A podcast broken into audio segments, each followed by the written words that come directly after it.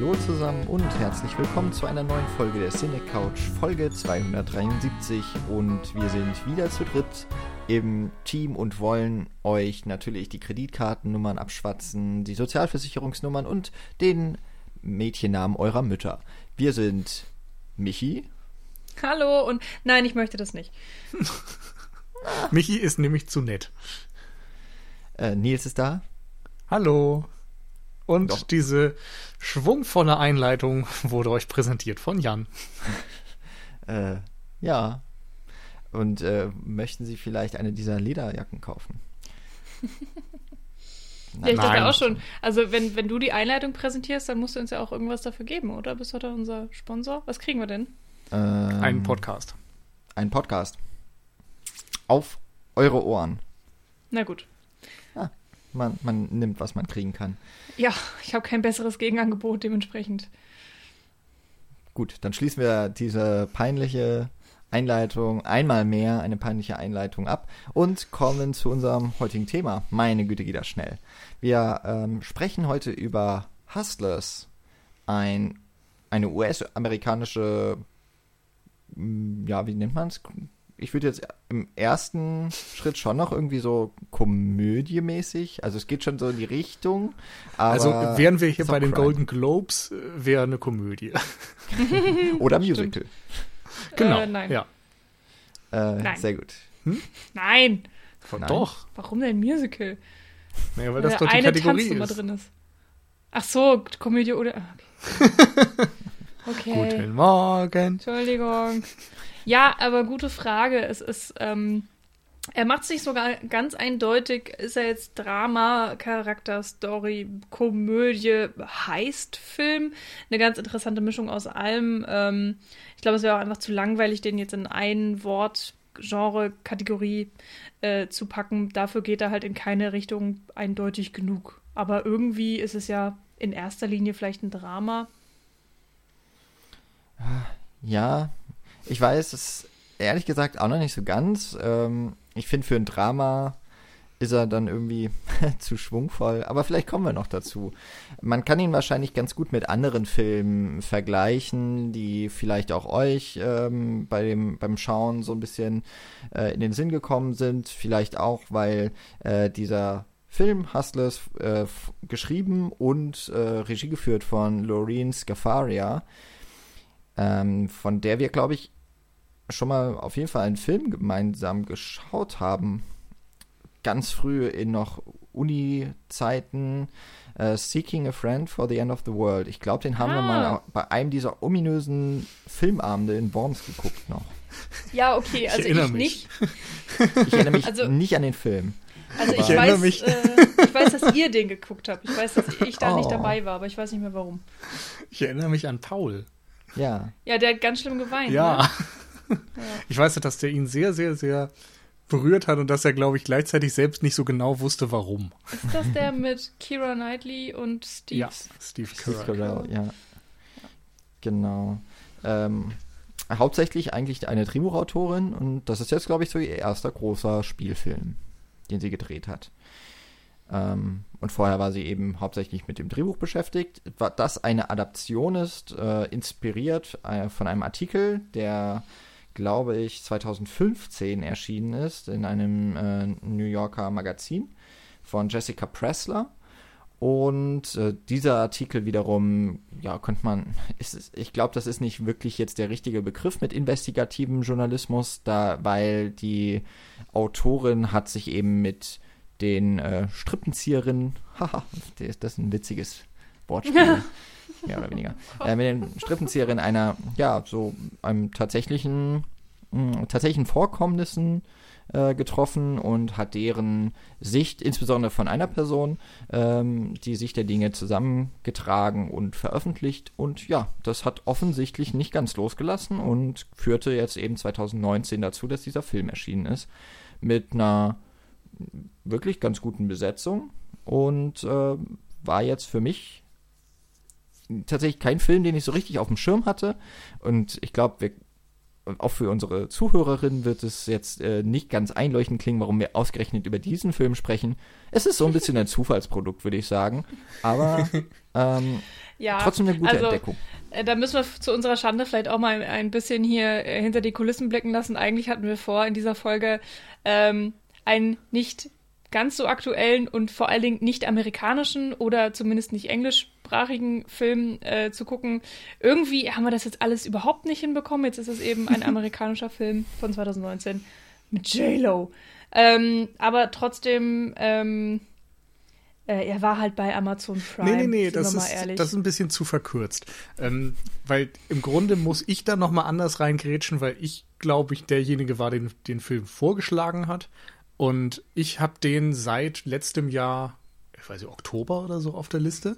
Ähm, und zwar, weil der Premiere gefeiert hat beim TIFF, beim Toronto International Film Festival, was mittlerweile so eines der renommiertesten Festivals weltweit eigentlich ist, wo sehr viele spätere Oscar-Kandidaten und Golden Globe-Kandidaten auch ihre Premiere feiern und äh, eben auch so ein Filmmarkt parallel stattfindet, wo ziemlich viele ja, Filme verkauft werden ins Ausland, in alle Märkte und so weiter und sich da so ein bisschen ähm, oftmals ein Trend ähm, erkennen lässt, welche Filme sehr beliebt sind, wo viele Firmen versuchen, die Rechte zu ergattern und wo eben nicht.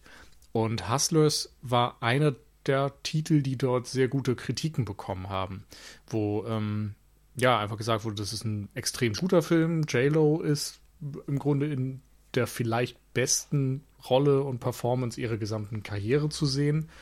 Und ähm, halt auch schon so ein ganz vorsichtiger Oscar-Bass nach dem Motto, muss man vielleicht mal auf dem Zettel haben, weil es natürlich auch ein Film ist, der gerade sehr gut ins ähm, aktuelle Klima passt. Es ist eine weibliche Regisseurin, basiert auf dem Artikel ähm, einer Frau. Alle Hauptfiguren und Nebenfiguren sind im weitestgehend Frauen.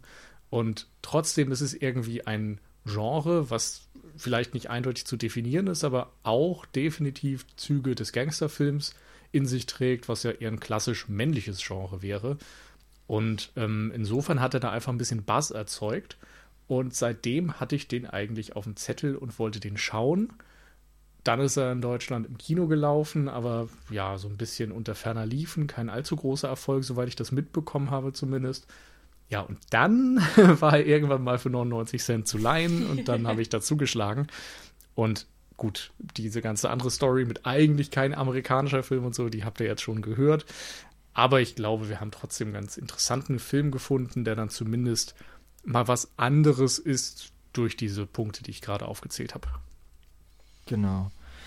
Ich habe auch also ich bin dann durch euch auf diesen Film nochmal gestoßen. Irgendwie habe ich den mal mitbekommen, aber wahrscheinlich erst durch den deutschen Kinostart, den ich dann aber auch nicht weiter beachtet habe.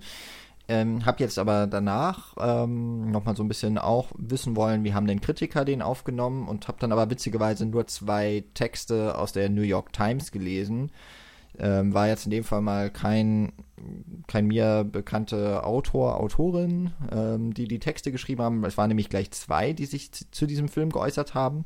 Der eine war eher so ähm, ein, ein Behind the Scenes, würde ich mal sagen, oder eher über die Produktionsgeschichte ein Text, und der andere eine herkömmliche Kritik, die ähm, jetzt nicht überschwinglich war, aber doch durchaus wohlwollend. Mm, der Film hat jetzt, äh, würde ich auch sagen, so über die Zeit hinweg ein recht okayes Standing, sowohl bei Kritikern als auch beim Publikum. War ja auch, äh, war dann zwar nicht für Oscars nominiert, soweit ich das in Erinnerung habe, aber doch bei den Golden Globes zumindest nominiert. Du hast es eben schon gesagt, äh, mit dieser Kategorie Comedy Musical.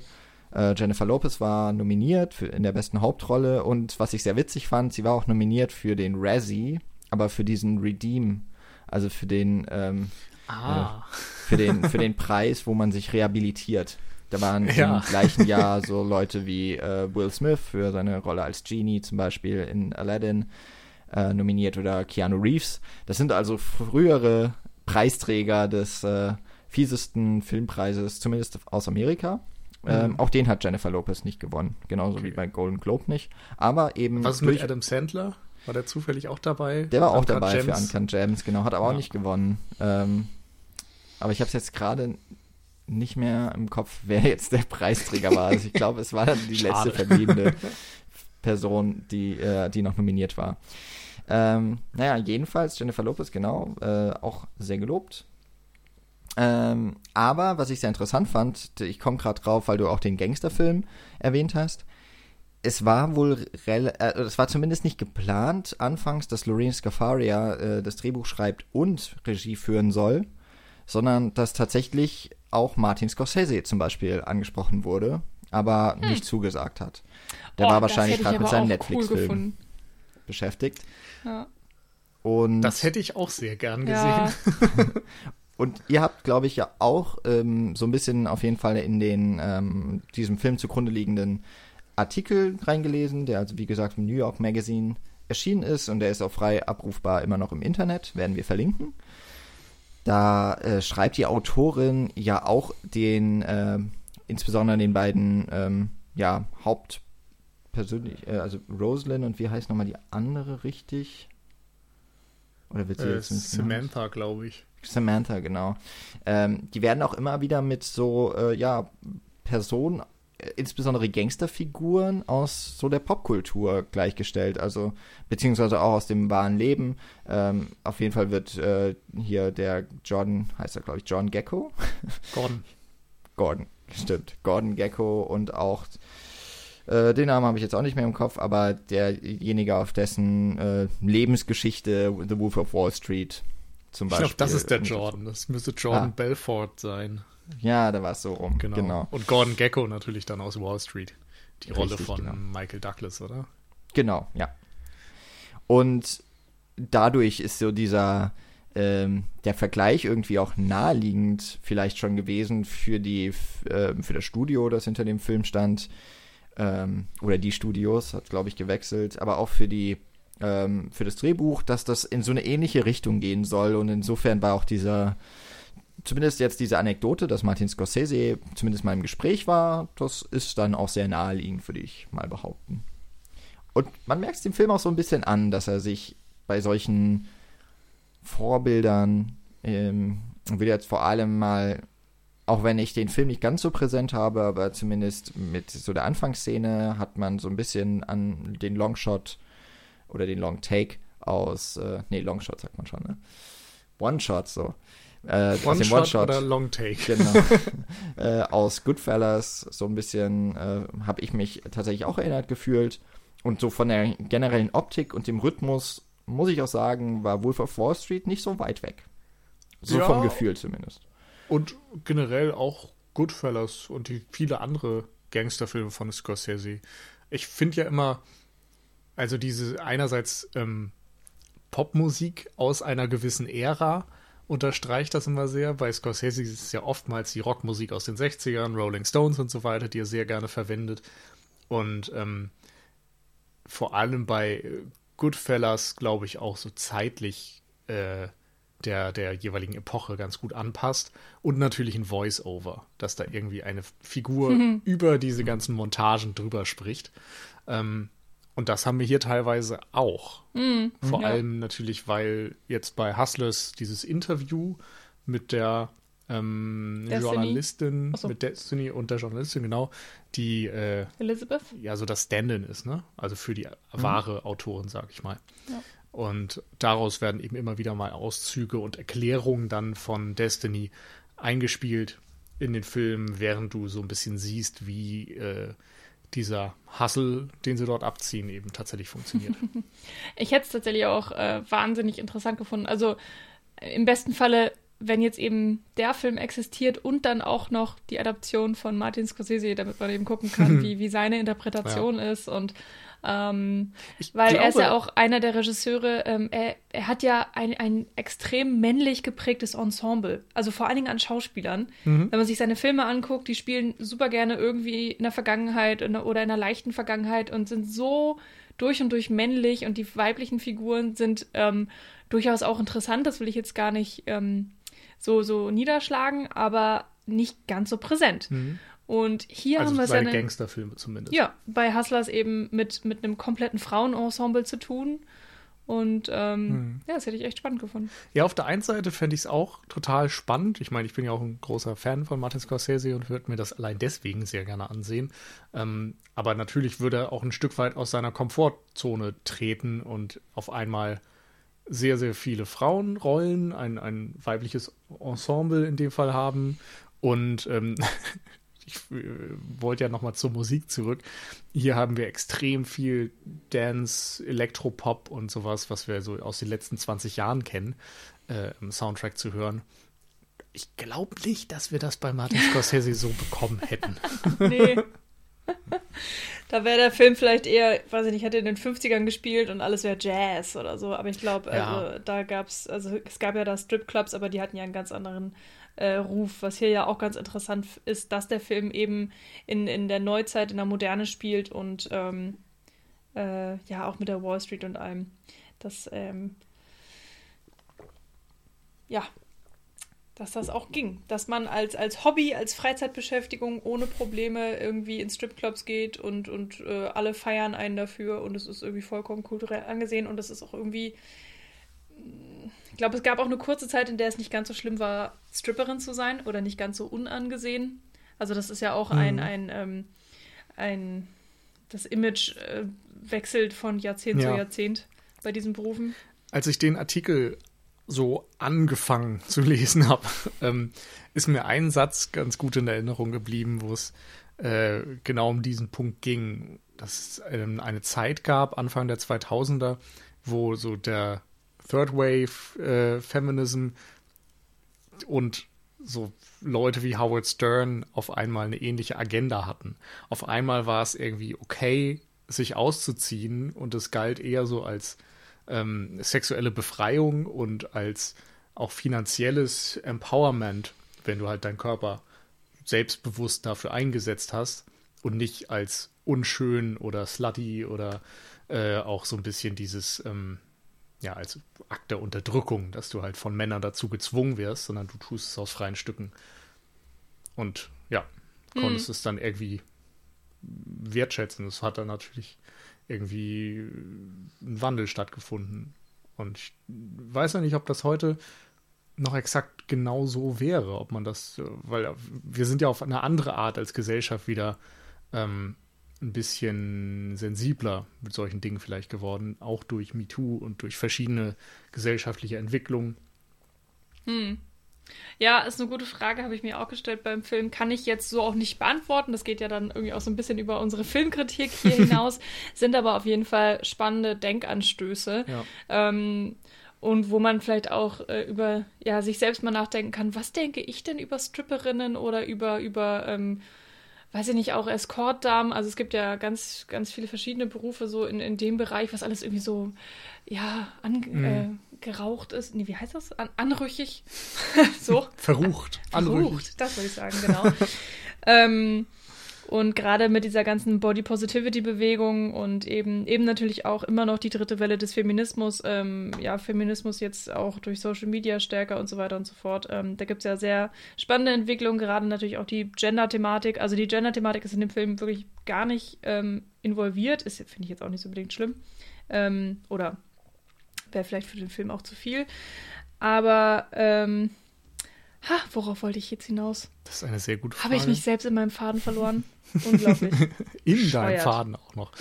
Ja. Ähm, naja, aber vielleicht kommen wir wieder zurück zum Film. Also unabhängig davon, welche äh, Meinung man über diesen ganzen Themenkomplex hat, ähm, ist es im Film ja auch oft so traditionell, wenn man an die 80er denkt und so weiter, dass dort sehr oft oder, oder auch noch früher und auch teilweise noch heutzutage, dass Frauen oftmals als Staffage benutzt wurden. Martin Scorsese wird das teilweise ja auch heute vorgeworfen, dass seine Filme, wenn wir an The Irishman denken, teilweise extrem viel gelobt worden, dieser Film. Auf der anderen Seite hat er sehr viel Kritik dafür bekommen, dass er so ein angeblich alte weiße Männer-Film macht über alte weiße Männer und sich eben für die Frauenrollen in diesem Film angeblich nicht so interessiert. Ähm, andersrum wurden eben ne, so Frauen die ihre optischen Reize zur Schau stellen sollten, sehr gerne über die Dekaden immer wieder in Filmen gezeigt. Heute ist man da ein bisschen sensibler und ähm, versucht eben nicht Frauen und Männer im Idealfall anders abzubilden in der Fiktion. Jetzt haben wir einen Film wie Hustlers, der einerseits sehr stark ähm, Frauen in den Mittelpunkt stellt, was die Handlung eben angeht. Sie sind alle aktiv, sie entscheiden sich selbstbewusst und aus freien Stücken zu eigentlich all ihren Handlungen und Taten in diesem Film. Auf der anderen Seite könnte man auch wieder diese ganze Male Gaze-Theorie anwenden und sagen, ähm, Nacktheit und so weiter, der, der männliche Blick eben auf weibliche Körper wird hier auch ein Stück weit eingenommen. Hm. Und das ist dann schon wieder was, da sind wir dann eben direkt am Film und können uns ewig drüber streiten, wahrscheinlich, wie er mit diesen ganzen Themen umgeht. Ja, wir sollten vielleicht ganz kurz für diejenigen, die jetzt schon ein bisschen zugehört haben, den Film aber noch nicht gesehen haben, vielleicht sagen, worum es so geht. Ähm, ihr habt schon gesagt, der Film spielt äh, in so einem Zeitraum von etwa zehn Jahren. Es beginnt so Mitte der 2000er Jahre ähm, und zwar mit Destiny. Sie arbeitet da neu in einem New Yorker Stripclub und ähm, ja, sie ist, man bekommt eigentlich relativ schnell mit, als Stripperin dort äh, oder als Mitarbeiterin, sagen wir mal, obwohl man das Geld heranschafft, muss man doch auch ziemlich viel abgeben, so an alle anderen, die da mit so im Club sind. Damit ist sie relativ schnell unzufrieden, denn eigentlich möchte sie äh, gerne wieder sich äh, weiterbilden, möchte zur Schule, äh, möglicherweise sowas wie College oder Abendschule ähm, und muss auch noch für ihre Großmutter sorgen, die äh, offensichtlich sehr starke Geldprobleme hat. Und dann trifft sie auf die deutlich reifere, sag ich jetzt mal, äh, und langjährige äh, Mitarbeiterin in diesem Stripclub, nämlich Ramona, dann gespielt von Jennifer Lopez. Und die wird so eine Art Mutter, oder nimmt so eine Mutterrolle ein und gemeinsam, ähm, ja, oder sie werden dann so ein Team und auch die äh, Destiny kommt sehr viel mehr mit ihren weiteren Kolleginnen in Kontakt und äh, so als Team äh, genießen sie im Grunde die großartige Zeit vor der Weltwirtschaftskrise, wo nämlich die äh, Broker und äh, die, einfach die Reichen von der Wall Street abends eben in dem Club sind und ganz großzügig ihr Geld da lassen. Und das ändert sich dann eben schlagartig mit 2008, dem äh, Börsencrash. Und äh, Jahre später geht es, äh, trifft Destiny wieder auf Ramona und äh, sie beginnen mit ihrem eigentlichen Hustle, nämlich den immer noch weniger gewordenen, aber doch sehr, sehr reichen Leuten, äh, Männern natürlich, das Geld aus der Tasche zu ziehen und das dann mit immer fragwürdigeren Methoden. Ähm, und das Ganze wird noch zusammengehalten durch eine Rahmenhandlung, die sich aber erst relativ spät eigentlich auftut, nämlich das schon angesprochene Interview, das äh, Destiny der oh, Journalistin Elizabeth gibt, die von Julia Stiles gespielt wird. Ähm, ja, ich würde nur hm? kurz zwischenhaken, weil ich, ich glaube, es ist eher ein Nachtclub als richtig ein Stripclub.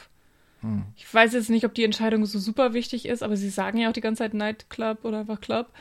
Und weiß nicht, ob man, also Stripperin ja, irgendwie auch exotische Tänzerin.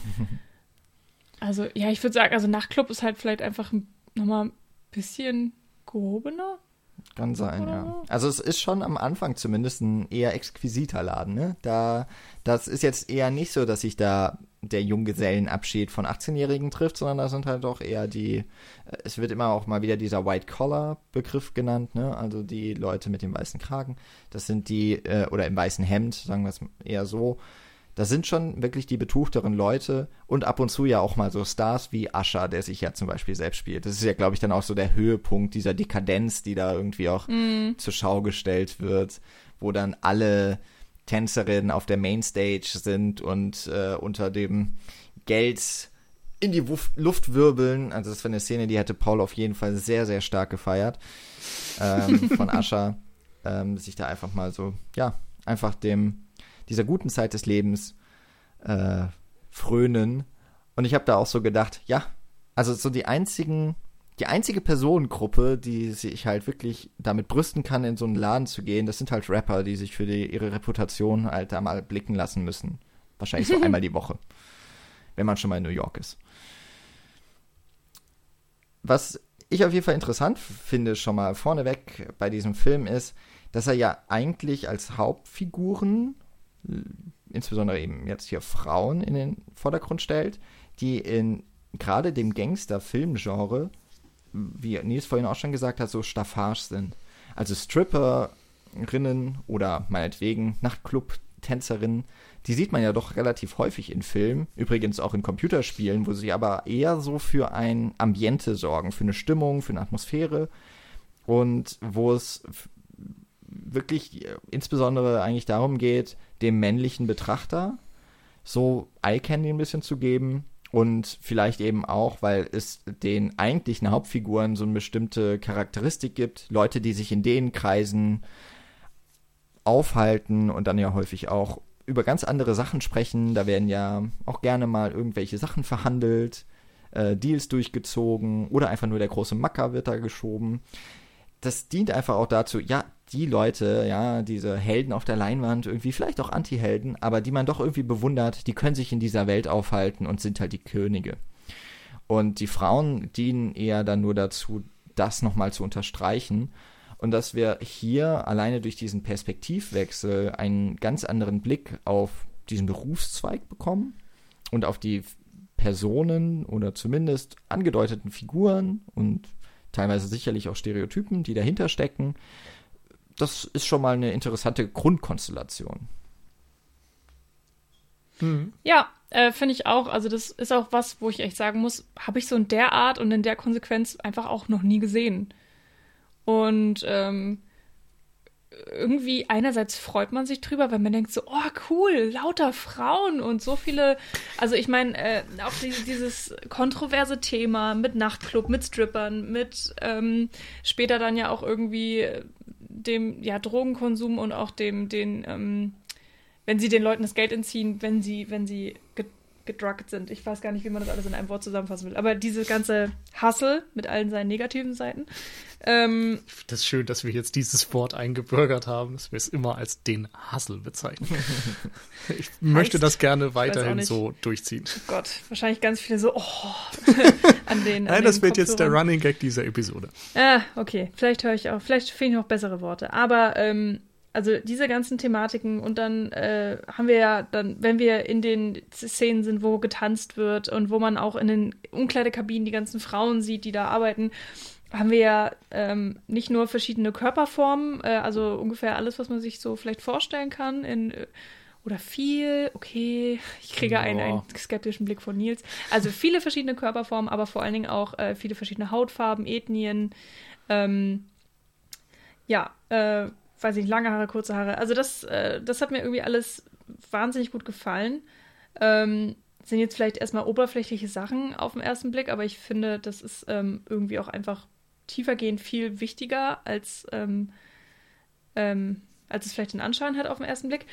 Also darüber freue ich mich und gleichzeitig denke ich mir so, wow, es hat aber lange gedauert. Also ich meine, es ist ja nicht der erste Film mit einem weiblichen Ensemble, das will ich gar nicht sagen. Und es gibt ja auch diesen Trend, das weiß ich nicht, mit Ocean's 8, ähm, ne, dass dann ähm, Frauen an die Macht so, was weiß ich, mehr, mehr große Frauenrollen, mehr, mehr äh, Regisseurinnen, die jetzt immer mhm. weiter nach vorne kommen. Auch diese, äh, weiß ich nicht, Kamerafrauenbewegung und so weiter, die es in Hollywood gab und gibt glaube ich, hoffentlich immer noch.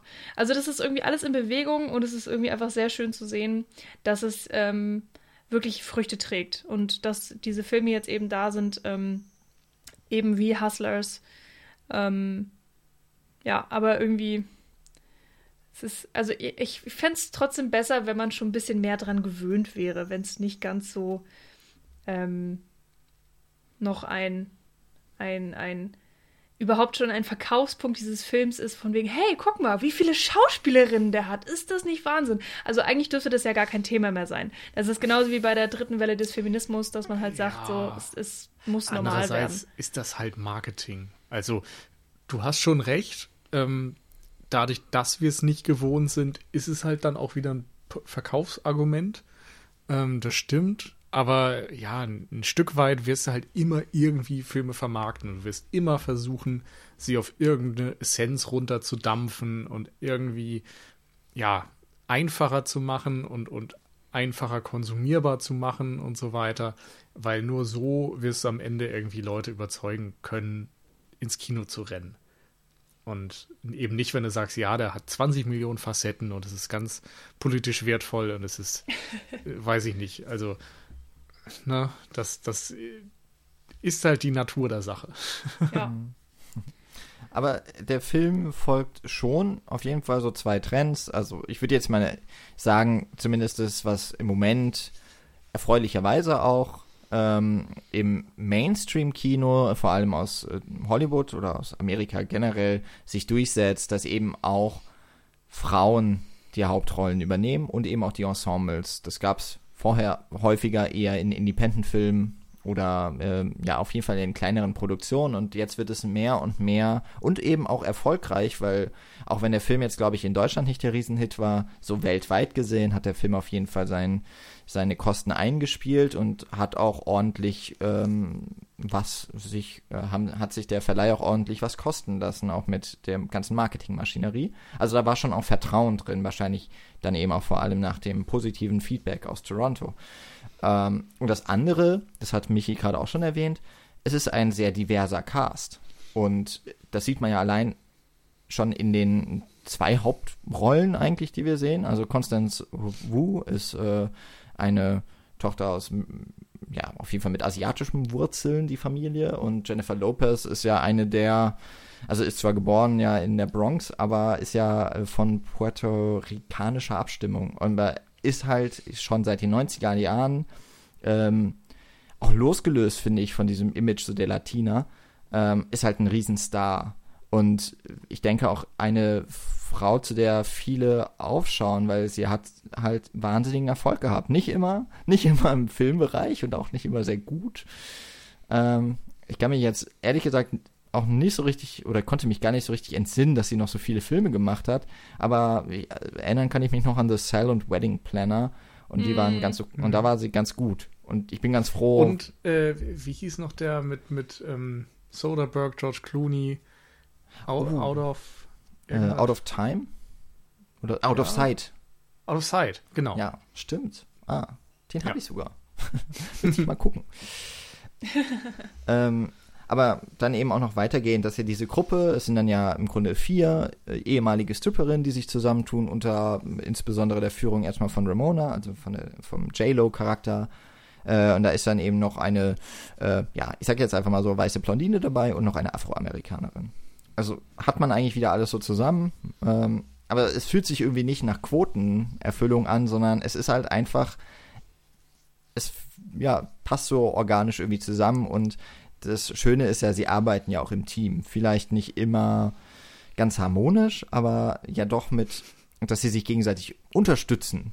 So ein mm. Stück weit. Mm. Da ist fast wieder die Ähnlichkeit zur Mafia.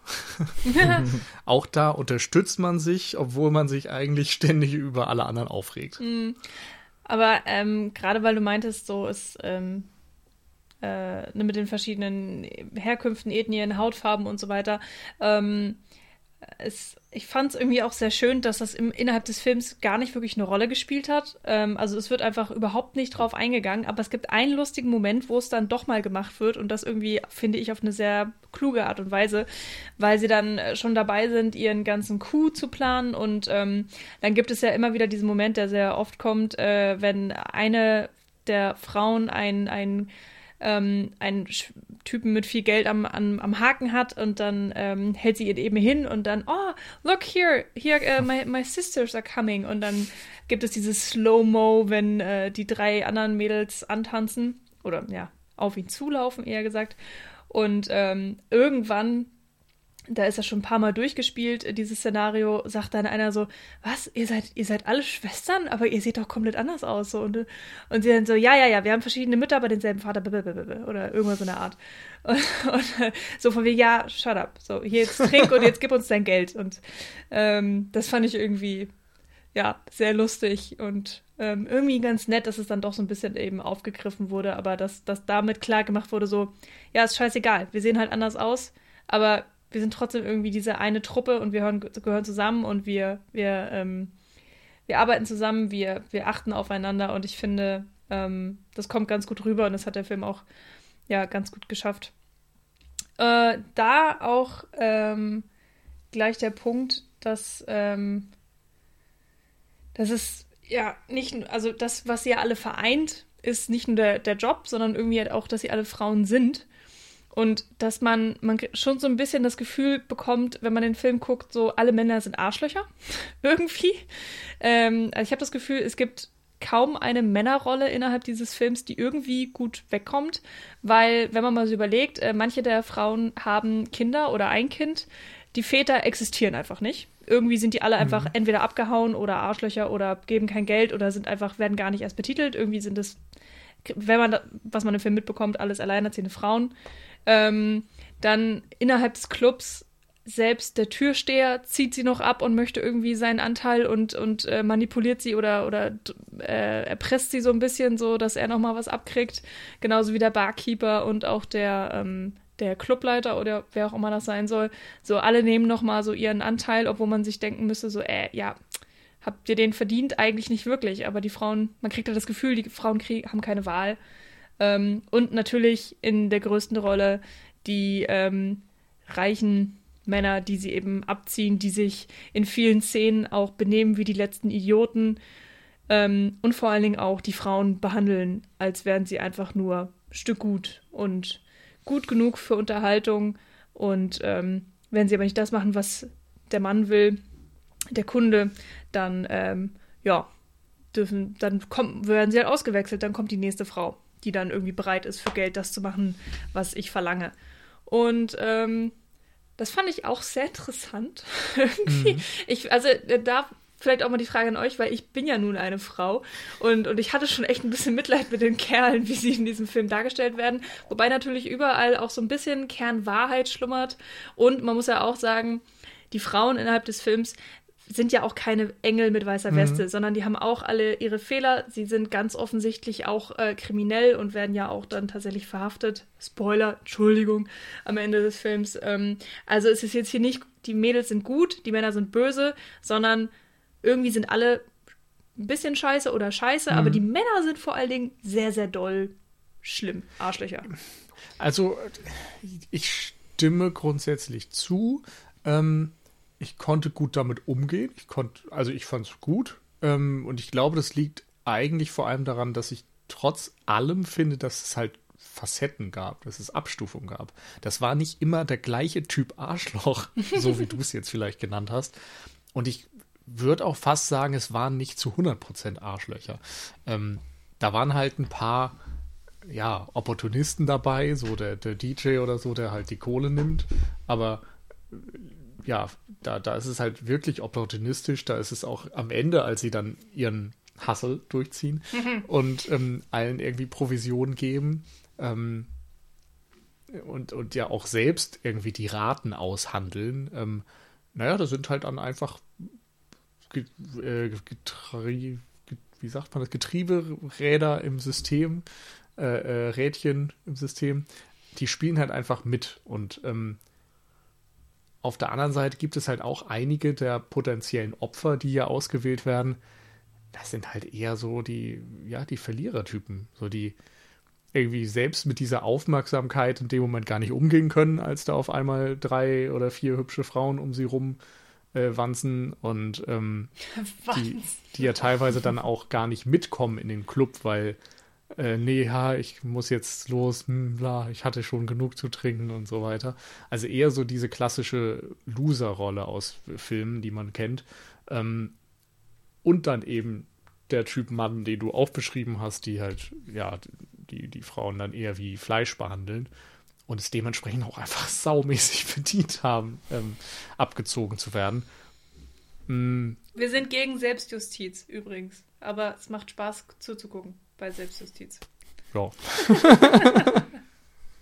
ja, da, dafür sind ja Filme irgendwo auch da. Das ist richtig. Dass genau. Leute das bekommen, was sie verdienen. Und ähm, irgendwie, ja, freut man sich halt, dass dieser Aufstieg, der finanzielle Aufstieg und der Erfolg der Frauen tatsächlich kommt. Genauso wie man sich irgendwie darüber freut, dass diese ganzen Wall Street-Idioten kriegen, was sie verdienen. Und auch ganz interessant fand ich den Gedanken, dass ähm, die Frauen immer sagen, naja, sie hatten ja einen schönen Abend. So, die, die haben zwar viel zu viel Geld ausgegeben und wir haben irgendwie das Kreditkartenlimit ausgereizt, aber die hatten einen guten Abend. Und also die Frauen nicht, sagen das über die Männer. Also die ja, Männer genau, genau, genau. Okay. Ja. Und das ist nicht völlig von der Hand zu weisen. Also auf eine Art erfüllen sie denen ja ihren, ihren Wunschtraum. Und so, sie werden da irgendwie schön mit in den Club genommen, sie kriegen jede Menge Alkohol, jede Menge Flirts und Lapdance und sonst was. Und dann gehen sie halt schön unter Drogeneinfluss irgendwann ins Bett. So. Also mhm. auf eine Art, wenn, wenn dieser Drogenkonsum nicht wäre, dann wäre es zwar irgendwie ein bisschen manipulativ, aber die tun das ja alles aus freien Stücken. Es ist, die werden zwar so ein bisschen bedrängt, aber niemand wird irgendwie gezwungen, etwas zu tun und so weiter. Wie gesagt, an irgendeinem Punkt kippt es vielleicht ein bisschen, aber bis dahin, mein Gott. ja, also ich gehe gerade äh, erst noch auf Michis Frage auch ein. Ich glaube, was es einem relativ leicht macht, mit den Männern kein, auch als Mann, kein großes Mitleid zu haben, ist, dass ja zumindest am Anfang die meisten eben Wall Street äh, Broker sind. Und das sind ja nun mal die schlimmsten Menschen seit 2008. Ja, also es ist einfach klar, das ist ja jeder, jeder Banker ist ja mittlerweile Satan auf Erden. So. Also das, das ist so ein schöner gemeinsamer Nenner. Darunter sind vielleicht noch, keine Ahnung, Drogenbosse in Mexiko. So. Ähm, also insofern, es ist relativ ja, es ist, ist äh, wie vielleicht auch gerade so gesagt, es ist äh, mit dieser Selbstjustiz, äh, wenn man so nennen möchte. Es sind halt irgendwie so Triebe, die auch vielleicht äh, bei dem einen oder anderen Zuschauer, der einen oder anderen Zuschauerin schlummern. Und ja, da denkt man, das ist schon irgendwie die richtige Retourkutsche. Dieser Originalartikel, der hat ja auch irgendwie noch so im Untertitel so was von wegen Robin, äh, eine moderne, genau, Modern Robin Hood Story. Ja, also nur eben, dass sie, dass die äh, Frauen es den reichen Männern insbesondere ja, genommen haben, aber halt nicht verteilt unter den Armen, außer man sieht die Frauen selber als die Armen die sie dann aber ja schon relativ schnell nicht mehr sind. Ähm, witzig fand ich jetzt auch, dass Nils, du gerade die Leute, die da nicht mitkommen, als so die in Anführungszeichen Loser bezeichnet hast, das sind ja eigentlich noch die korrekten Typen.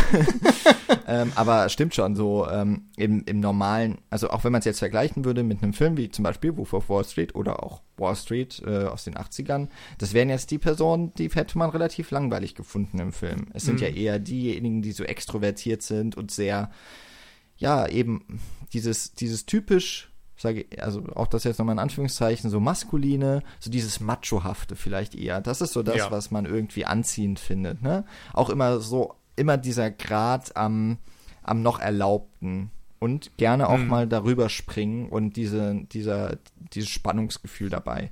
Und das ist ja, ja auch das, was wir jetzt mit diesen äh, mit unseren Protagonistinnen hier erleben. Denn dieser Sprung tatsächlich von, ähm, sie gehen ja angeln, wie sie es ja nennen, äh, we go fishing, deswegen das mit so an dem Haken haben, ist tatsächlich auch eine, ein sehr gutes Bild für das, was sie dann tun, nämlich Männer, reiche Männer ausmachen in Clubs, sie mit in den Stripclub, Nachtclub zu nehmen und dort dann ähm, auszunehmen. Am Anfang geschieht das noch, wie Nils richtig gesagt hat, würde ich sagen, auf freiwilliger Basis der Männer. Aber spätestens dann, wenn der Drogeneinfluss dazu kommt, dann haben sie halt schon einen Punkt überschritten, wo, ähm, wo so klar wird, mit diesem Punkt wird es einfach immer noch schlimmer, es wird immer noch krasser, bis sie ja dann auch mal damit anfangen, einer Person halt das komplette Kreditkartenvolumen zu nehmen also ihn komplett pleite zu machen und damit ihn ja auch als Kunden zu verlieren. Weil das, was ja noch immer so ein bisschen komisch ist, obwohl die Leute sich dann ja ähm, aus wegen dieses Drogencocktails nicht mehr an die Nacht erinnern können und dann immer denen versichert wird, ja, du hast ja einen super Abend, hast du halt allen Trinkgeld gegeben. Die kommen ja tatsächlich auch irgendwie immer wieder zurück. Also, mm, das sind einfach, ja. Äh, aber glaube ich auch, weil es halt Männer sind, das wird ja auch relativ am Anfang schon gesagt, denen ist Geld scheißegal. Die haben es ja. halt. Ne? Aber eben nur bis zu einem bestimmten Punkt. Und irgendwann lassen sie es dann auch nicht mehr mit einem machen. So. Ja. Und, und an, ja. also ganz am Ende kippt es ja dann auch dahin, dass diese Moral eine andere wird, als dann wirklich jemand da in Tränen aufgelöst mhm. anruft und sagt, ey, das war auch irgendwie meine private Kreditkarte und die Firmenkreditkarte, mhm. ich habe meinen Job verloren und so weiter. Ja, ähm, kann ich noch kurz zwischenhaken, weil ich noch okay. zu dem anderen Punkt zuvor zu, zurück, zurück will, sozusagen.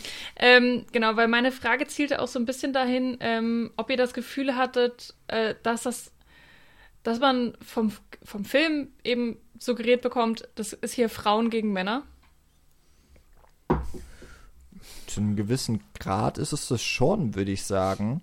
Mhm. Also auch weil, also diese Dichotomie wird ja sehr schnell aufgemacht, weil ich meine, da arbeiten Frauen und sie arbeiten auf den ersten Blick für Männer, weil alle, die da im Publikum sind, alle, die da Geld geben, das sind halt auch weiße Männer, wenn man jetzt mal Ascher rausnimmt, mhm. der mir jetzt von den prominenteren Gästen da noch im Gedächtnis geblieben ist. Ähm, und es hat ja auch so etwas vom Zurückschlagen, weil also dadurch, warum es ja kippt, sie geben ja auch den Bankern die Schuld dafür, dass es mit dem Stripclub niedergeht, weil bis 2008 gab es eben die Leute, die hatten Geld, die haben diesen Laden belebt und damit haben sie ja auch quasi was zurückgegeben. So. Ja, also sie haben die Wirtschaft quasi angekurbelt mit ihrem Geld. Und wenn es jetzt nur in diesem kleinen Kosmos ist, und das bricht da halt auch weg. Und damit ja für diese Frauen der, die Existenzgrundlage.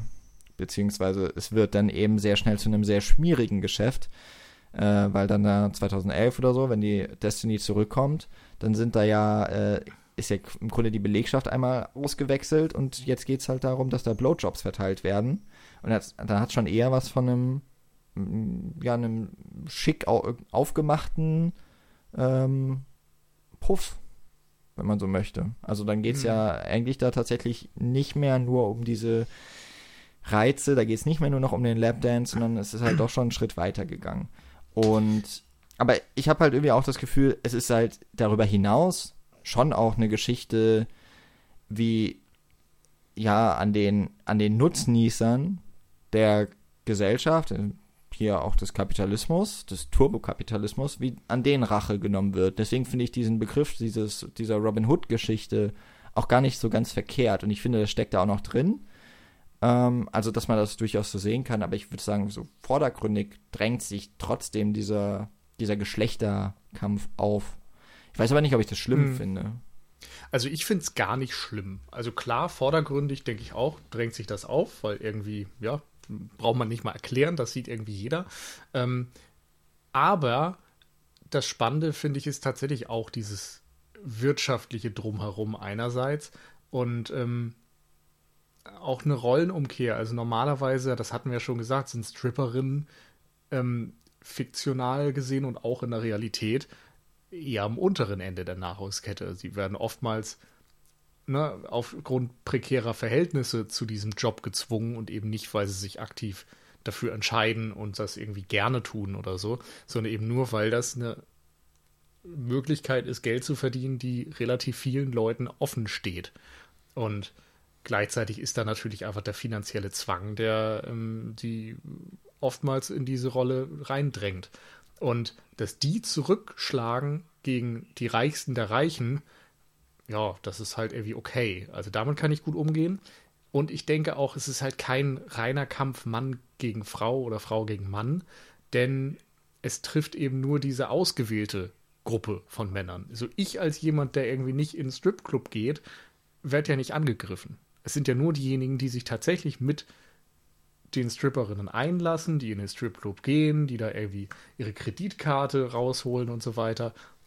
Also da bin ich dann tatsächlich fast an diesem Punkt Victim Blaming und würde sagen, naja, selbst schuld. Also uh. hättest du ja nicht machen müssen. oh, jetzt wird schwierig. Ich weiß, ja, schwierig, aber ein Stück weit ist es ja irgendwie ja. trotzdem so. Und ähm, ich fand den Punkt von Jan gerade noch ganz schön oder spannend, weil an dem Punkt, wo die Finanzkrise eintritt und tatsächlich diese Existenzgrundlage entzogen wird, kommen ja, und das muss man eben auch nochmal sagen, es, es ist nicht nur, dass das auf einmal ein Puff wird, sondern es werden, es werden noch andere Leute ausgebeutet. Es wird im Grunde auf einmal, dadurch, dass nicht mehr das große Geld zu verdienen ist, ähm, werden eher äh, wieder Geringverdienende aus dem Ausland eingestellt die eben noch weniger Perspektiven haben als die Amerikanerinnen, die vorher dort gearbeitet haben. Und da sind wir natürlich wieder beim Thema Kapitalismus und so weiter, wo ne, wir in Deutschland irgendwie auch der Niedriglohnsektor gerne ähm, bestritten wird von äh, Leuten, die aus dem Ausland kommen. Das hatten wir jetzt gerade zur Spargelsaison, das haben wir auch ähm, bei diesem ganzen Corona-Skandal um die Firma Tönnies, wo sehr viele ähm, Arbeiter aus Osteuropa eingeflogen wurden. Bei Dieses Prinzip kann. Hm? Bei den Lkw-Fahrern. Auch dort. So. Ah. genau. Also du kannst das Prinzip auf jeden Fall sehr gut übertragen. Genau das passiert in den Stripclubs zu dieser Zeit. Mhm. Und in dem Moment entscheiden sich ähm, Destiny und Co. zurückzuschlagen. Und ich glaube, da triffst du einfach einen Nerv bei vielen Leuten, diesen, diesen gewissen Gerechtigkeitssinn, wo man dann äh, bei der Rache gerne mitgeht. Mhm. Ja, ähm, finde ich sehr spannend, was ihr erzählt. Also ich, man muss natürlich irgendwie auch sehen, so der Film zeigt ja nur einen, sehr, sehr, sehr kleinen Ausschnitt dieser ähm, ganzen, ja, wie soll man das sagen, Branche oder manchmal könnte man ja auch sagen Unterwelt. Also ich meine, das, was wir sehen, dieser Nachtclub, der ist ja wirklich ein bisschen das Feinste vom Feinsten so äh, und und Destiny geht da ja auch hin, weil sie aufsteigen möchte, weil sie ähm, nicht mehr nur, weiß ich nicht, sich von Lohncheck zu Lohncheck hangeln möchte, sondern sie möchte irgendwie komfortabel leben und wie wir auch gesagt haben, so ihre, ihre äh, Oma unterstützen.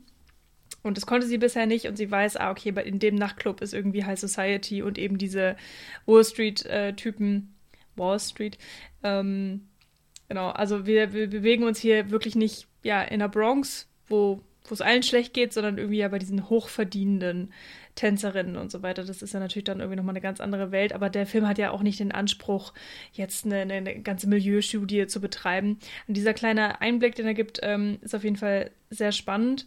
Und ich ähm, denke eigentlich auch, dass, ähm, dass es halt weniger Männer gegen Frauen ist oder andersrum, sondern eigentlich halt Opportunisten gegen Opportunisten. So, wer kann das System besser ausspielen? Wer ähm, holt das meiste aus dem raus, was ihm gegeben wird und äh, mit welchen Mitteln? Also, hm. man kann natürlich jetzt argumentieren, hier die Frauen irgendwann übersteigen sie eine Grenze und äh, gerade mit dem ähm, dass sie dann Drogen untergeschmuggelt bekommen, die Kunden. Das ist natürlich absolut kriminell.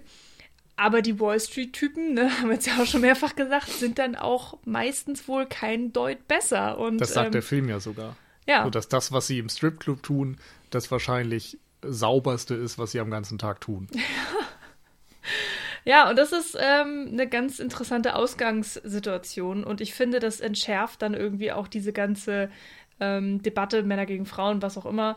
Ähm, und ganz spannend finde ich da eben auch, dass die Frauen, jedenfalls hier, wie sie gezeigt werden, in, in, in zur meisten Zeit innerhalb dieses Nachtclubs und des Films und ähm, die Tänzerin eben, äh, dass sie, sie, sie, scheinen schon sehr selbstbewusst und selbstbestimmt und sind ähm, nicht unbedingt in der Lage, äh, in, in dieser Lage, in der sie sind oder in diesem Job, ähm, jedenfalls nicht in dem Nachtclub, wo es die meiste Zeit spielt, ähm, weil sie vollkommen verzweifelt sind und, und weil sie nichts anderes gelernt haben oder nichts anderes mit sich anzustellen wissen, sondern sie haben, es macht schon den Eindruck, sie haben sich das bewusst ausgewählt.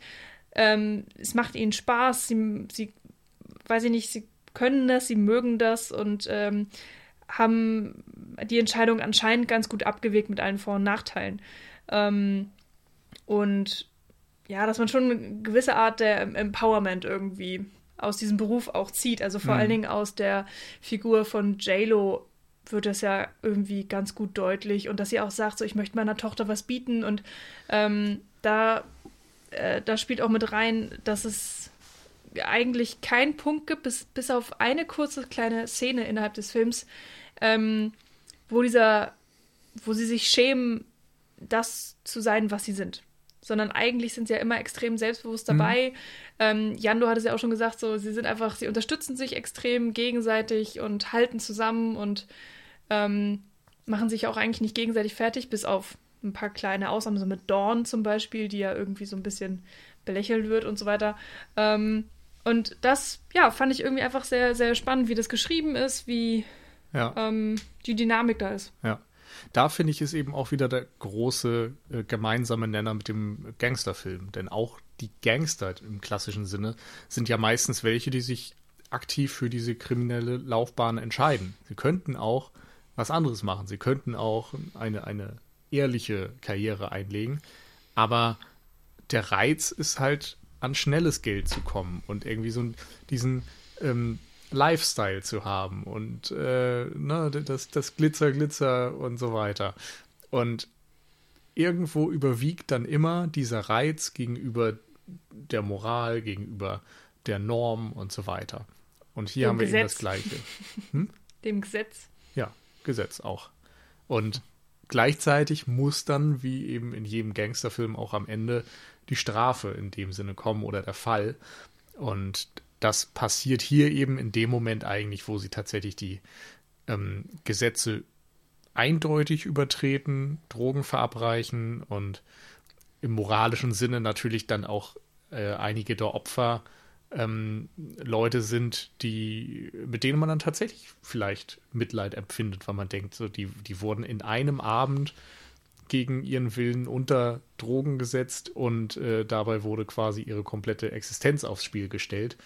Ähm, da kann man dann irgendwie schon nachvollziehen, so, oder, oder in dem Moment habe ich mich denen dann doch verbunden gefühlt und gedacht, so, hm, das ist ja doch irgendwie offensichtlich nicht bei allen verdient. Nicht alle sind diese Arschlöcher, die sowieso zu viel Geld haben, sondern es gibt eben auch diese Einzelschicksale, die man dann vielleicht wieder äh, traurig findet. Ähm, und da finde ich es dann auch wieder ganz spannend, wie der Film ähm, mit Männerrollen und Frauenrollen umgeht, dass äh, in diesem Fall eben Männer die Opfer sind und der Film dann auch dieses Opfersein thematisiert, dass die meisten Männer eben keine Hilfe gesucht haben, sich niemandem anvertraut haben, weil sie diese Opferrolle nicht annehmen konnten, weil sie damit nicht klargekommen sind, dass sie von Frauen ähm, kriminell übers Ohr gehauen wurden.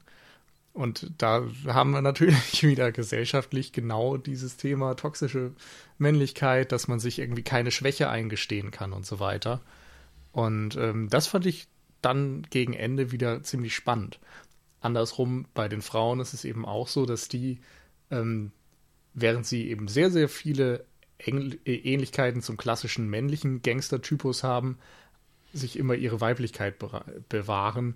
Ähm, wir hatten schon gesagt, so in ihrer Clique und so weiter arbeiten sie zusammen, aber es ähm, entstehen halt auch wirklich enge Freundschaften und es geht um die, die Rolle als Mutter nebenbei immer dass man den Kindern etwas bieten möchte. Und da ist dieser zentrale Satz, dass Muttersein ähm, einer äh, Geisteskrankheit gleichkommt, weil in dem Moment im Grunde man nicht mehr egoistisch handelt, sondern immer sein Kind zuerst an, an erste Stelle stellt.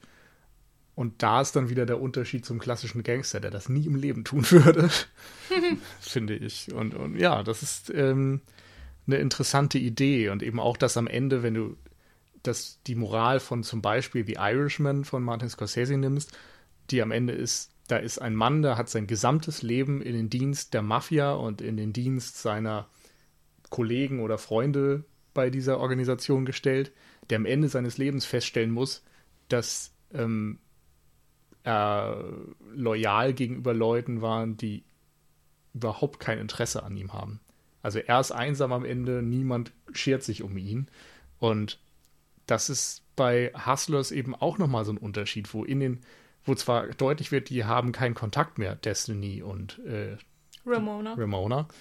Aber die Ramona trägt ein Bild von Destiny bei sich. Und Destiny fragt die Journalistin explizit nach Ramona. Also da ist immer noch eine Verbindung und eine Nähe und eine, eine Verbundenheit zwischen den beiden Figuren die man in eher männlich geprägten Gangsterfilmen, glaube ich, so oftmals nicht sehen würde. Aber hast du das oder habt ihr das Gefühl, dass so dieses typische Rise and Fall of the Gangster hier auch zutrifft? Ja. Also vielleicht jetzt nicht im komplett klassischen Sinne, aber sie werden ja überführt. Ihnen wird ein Prozess gemacht, beziehungsweise sie müssen einen Deal annehmen. Und in dem Moment endet diese kriminelle Laufbahn, zumindest für Destiny. Mhm. Also es ist nicht komplett so. Destiny sieht am Ende aus, als hätte sie ein sehr gutes Leben. Genau, das meine ich auch. Und bei Ramona bin ich jetzt gerade gar nicht sicher. Also sie, sie kommen sehr, sie fallen sehr sanft. Sie kommen gut davon, ähm, müssen ja auch beide nicht ins Gefängnis. Ramona kriegt irgendwie Bewährung und Destiny gar nichts, weil sie halt den Deal annimmt und auspackt. Ähm, insofern keine große Strafe, aber andersrum haben sie eben auch keine Menschen umgebracht oder sowas, wie das jetzt bei vergleichbaren Gangsterfilmen oft der Fall ist. Mm, ja, ich habe auch das Gefühl, so sie kommen sehr gut weg. Ähm, wobei ich jetzt tatsächlich auch gar nicht weiß, da kenne ich mich auch absolut halt nicht aus mit den, mit den Strafen, die da normalerweise verhängt wurden. So das ganze Geld, was sie halt erbeutet haben, eigentlich würde man ja schon davon ausgehen, dass sie das auch wieder zurückgeben müssen. Ähm, so, das, das kann, kann ja eigentlich nicht angehen, dass sie das einfach behalten. Aber auf der anderen Seite, vielleicht waren sie schlau genug, das einfach nur komplett als Bargeld ähm, zu halten bekommen. Das also, Ding ist ja, die Männer haben höchstwahrscheinlich auf der Kreditkartenabrechnung unterschrieben, trotz allem. Mhm. Also ich weiß nicht, ob man sagen könnte, dass der Vertrag dann nichtig ist, weil er unter Drogeneinfluss und so weiter ja, wahrscheinlich war. Wahrscheinlich, aber kenne ich mich jetzt auch nicht genug mit aus. Ja, ist auch die Frage, wer da überhaupt noch, die Anklage gestellt hat und so weiter ja, und so fort, ob das, eine, ob das jetzt alle halt Männer waren oder nur diese zwei, dieser Architekt und, und der andere Fuzzi. Naja, also alles nicht unbedingt wichtig. Ähm, aber ich finde eigentlich auch schon, äh, vor allen Dingen, da die Geschichte ja primär aus der Sicht von Destiny erzählt wird, ähm, äh, ist es bei ihr dieses Rise and Fall, weil wenn sie auf Ramona, Ramona trifft, ähm, ist sie ja eigentlich schon auf ihrem absoluten Höhepunkt. Dann kommt eben die Krise, alle fallen zurück, aber Ramona schafft es eben ähm, äh, als einzige oder als eine von sehr wenigen ähm, so sich einen gewissen Luxusstandard äh, beizubehalten, dadurch, dass sie eben sich diesen Coup ausdenkt ähm, und ab und zu mit, mit den Mädels die Kunden unter Drogen setzt und ausbeutet und so weiter. Ähm, also ja, aber so bei Destiny denke ich eigentlich schon. Ja, ich hätte mir nämlich so gedacht, ne, die hat ja schon noch so die teuren Klamotten, die hat ihre ihr Haus behalten. Bei Ramona es ist ein bisschen schwierig, weil äh, du hast es eben gesagt, wir haben es vielleicht noch gar nicht so richtig erwähnt, der Film ist schon sehr stark aus der Perspektive von Destiny erzählt. Also äh, es gibt den Voice-Over, der ja daher rührt, dass sie in der Rahmenhandlung eigentlich dieses Interview gibt. Ähm, aber sie fragt dann eben auch die Elizabeth, ähm, mal nach Ramona. Ich, oder erst, glaube ich, sagt sogar Elizabeth was über Ramona und dann kommt auch so ein Schnitt, wo mir jetzt nicht ganz klar ist, aber ich hatte eher das Gefühl, äh, das, was man dann sieht, wie die äh, Journalistin mit Ramona spricht, das passiert eher im Kopf von, Ramo äh, von, von Destiny. Das ist so, wie sie sich diese Szene vorstellt. Und auch wenn später Elizabeth was erzählt, äh, dass Ramona noch die, das Bild hat von, von äh, Destiny, kann auch sein, dass sie das einfach nur so erzählt, weil ey, man hat schon auch das Gefühl, diese Journalistin möchte halt auch schon was rauskriegen. Ne? Und die ist schon gut. die macht ihre Arbeit gut. Äh, ja. Äh, sie, die Destiny öffnet ihr, äh, sich ja auch der, der Journalistin und ruft sie auch später noch an, was anscheinend äh, im realen Leben auch so ist, dass, äh, dass, äh, dass die Rosalind eine Person ist, die sehr kommunikativ ist in mhm. dieser Richtung. Auch wenn man vielleicht nicht immer weiß, was davon wahr und was erlogen ist. Mhm.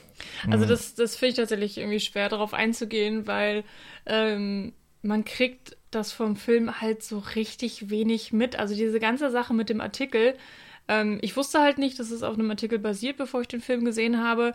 Und ich finde, es wird auch einfach sehr schlecht irgendwie erzählt. Also was so von wegen, ja, warum ist die da jetzt? Warum wird dieser Artikel überhaupt geschrieben? Am Anfang habe ich noch gedacht, ähm, tatsächlich, das ist eine Polizistin, die ein Verhör macht. und und äh, so habe ich noch gewundert, so, hä, warum sind die bei ihr zu Hause? Warum hat sie normale Klamotten an? Ähm, und ich verstehe es auch im Nachhinein, verstehe ich diese Ebene mit dem Artikel, ich verstehe sie nicht. Warum ist sie im Film? Also hätte für mich einfach absolut nicht sein müssen, auch mit dem nicht chronologischen Erzählen oder beziehungsweise, dass, dass wir sozusagen eigentlich ähm, die Geschichte über Rückblicke äh, erzählt bekommen. ja, mein Gott, kann man machen, ist jetzt nicht so mein Fall. Hier finde ich, hat es einfach nicht gut funktioniert. Ähm, hat dem für mich auch nichts gegeben, außer dass halt diese letzte Szene, die du gerade beschrieben hast, wo Destiny, die äh, Autorin, ähm, nochmal antelefoniert. Ähm, das ist vielleicht nochmal eine wichtige Szene. Ähm, aber die hättest du irgendwie auch anders nochmal unterbringen können oder einen anderen äh, Moment zwischen Destiny und Ramona, wo sie wieder zueinander finden, eventuell. Ähm, und diese ganze, die Autorin, äh, die, die, die kriegt ja auch nix. Also die, die ist, man lernt sie nicht kennen, man hat keine Ahnung von ihren Beweggründen, warum macht sie das eigentlich, was, was will sie mit diesem Artikel. Ähm, dann gibt es ja auch, äh, wenn sie angerufen wird, ist, auf, ist, sie auf dieser merkwürdigen Party und man denkt sich so, was ist denn das jetzt? Ist das wichtig? Ist das nicht wichtig? Naja, also mich hat das irgendwie mehr verwirrt als alles andere. Ihr Artikel ähm, wurde veröffentlicht, das wurde gefeiert. Ja, also ja, gibt es Partys, wenn Artikel veröffentlicht werden, dann wird ja jeden Tag 15 Mal gefeiert. Also ich glaube, das ist naja, ein etwas größerer Artikel gewesen. du weißt ja, wie lang der war. Ja. Die veröffentlichst du nicht 15 Mal am Tag. Ist ja nee, jetzt nicht wie eine Pressemeldung. Aber da hätte ich mich einfach über mehr Einordnung und Hintergrund mhm. einfach sehr, sehr gefreut, ähm, weil ich auch nicht. Ähm, also vielleicht war der Artikel ja 2015 ein Riesending und jeder hat den gelesen und das ja. ist Teil der Allgemeinbildung. Ja, okay, meinetwegen. Ähm, also ich habe jetzt auch nicht sämtliche Details dazu, aber der war schon sehr groß und war, glaube ich, für irgendwelche Magazinpreise nominiert damals, weil es eben so eine aufwendige, umfangreiche Recherche war und so eine interessante Geschichte. Und auch nur deshalb, weil er eben so relevant war für viele Leute, wurde ja ein Film draus gemacht. Mhm. Insofern ist das schon eine relativ große Sache scheinbar gewesen. Das mit der Party und so, keine Ahnung, für mich war es einfach beim Schauen erstmal egal. War einfach nur ein hübscher Kontext, um sie mal anzurufen. Ähm, ich würde auf jeden Fall widersprechen, wenn du sagst, so dich hat das gestört, du fandest es irgendwie unnötig und hat dem Film nichts gegeben. Ähm, mir hat das gefallen. Ähm, und zwar, weil ich fand, es war eine elegante Möglichkeit, ein Voice-Over einzubinden. Ich fand, es war eine elegante Möglichkeit, diese Zeitsprünge gut erklären zu können, weil eben in der Erzählung es auch immer nur um die, die Highlights und die Entwicklung geht und so weiter. Und das hat irgendwie für mich einen schönen roten Faden ergeben. Es war eine Möglichkeit, diesen Artikel, von dem viele Leute vielleicht in den USA dann wussten, um den irgendwie narrativ in diese Filmhandlung ein bisschen mit einzuweben. Und ich mochte, dass du damit einerseits auch ausdrücken konntest, dass es Destinys Version dieser Geschichte ist, dass sie das erzählt und du konntest eben auch so ein Stück weit darauf hinweisen, dass sie möglicherweise eine unzuverlässige Erzählerin ist, dass sie eben nicht immer die Wahrheit sagt und dann vielleicht auch in ein, zwei Dingen mal gestellt wird oder eine Nachfrage kommt oder sowas. Und für all diese Dinge fand ich das eine ziemlich gute Lösung. Ähm, ja, okay, also Kritik, also da gebe ich dir auf jeden Fall recht. Also jetzt, wo du so erzählst, äh, ist es auf jeden Fall sehr schlüssig und glaube auch, wenn es nicht so gemacht worden wäre, wäre das schon, also hätte sich der Film anders angefühlt, ja. Also, wo ich nur noch mal sagen würde, wo ich irgendwie mitgehen würde, ist, dass die Figur von Julia Stiles einfach keinerlei Facetten hat. Die ist halt Stichwortgeber. Das ist ein bisschen schade. Andererseits, na, es ist halt auch wirklich nicht der Film, um dann noch diese Figur irgendwie großartig aufzubereiten und zu sagen, warum, wo denn die Motivation ist, über so eine Geschichte jetzt irgendwie was zu machen. Das hätte den Rahmen einfach gesprengt.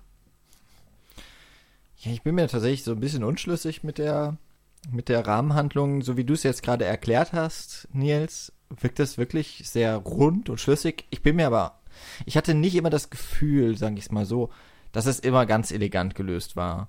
Also für, für den Grund oder wie du es gerade jetzt eben beschrieben hast, was diese Rahmenhandlung vielleicht unterstützen soll, ja, sehe ich auch. Also ich finde eben auch insbesondere, dass, ähm, dass das Destiny eher interessanter macht, weil man sie eben auch in einer späteren Phase ihres Lebens sieht und sie denkt sehr nochmal zurück.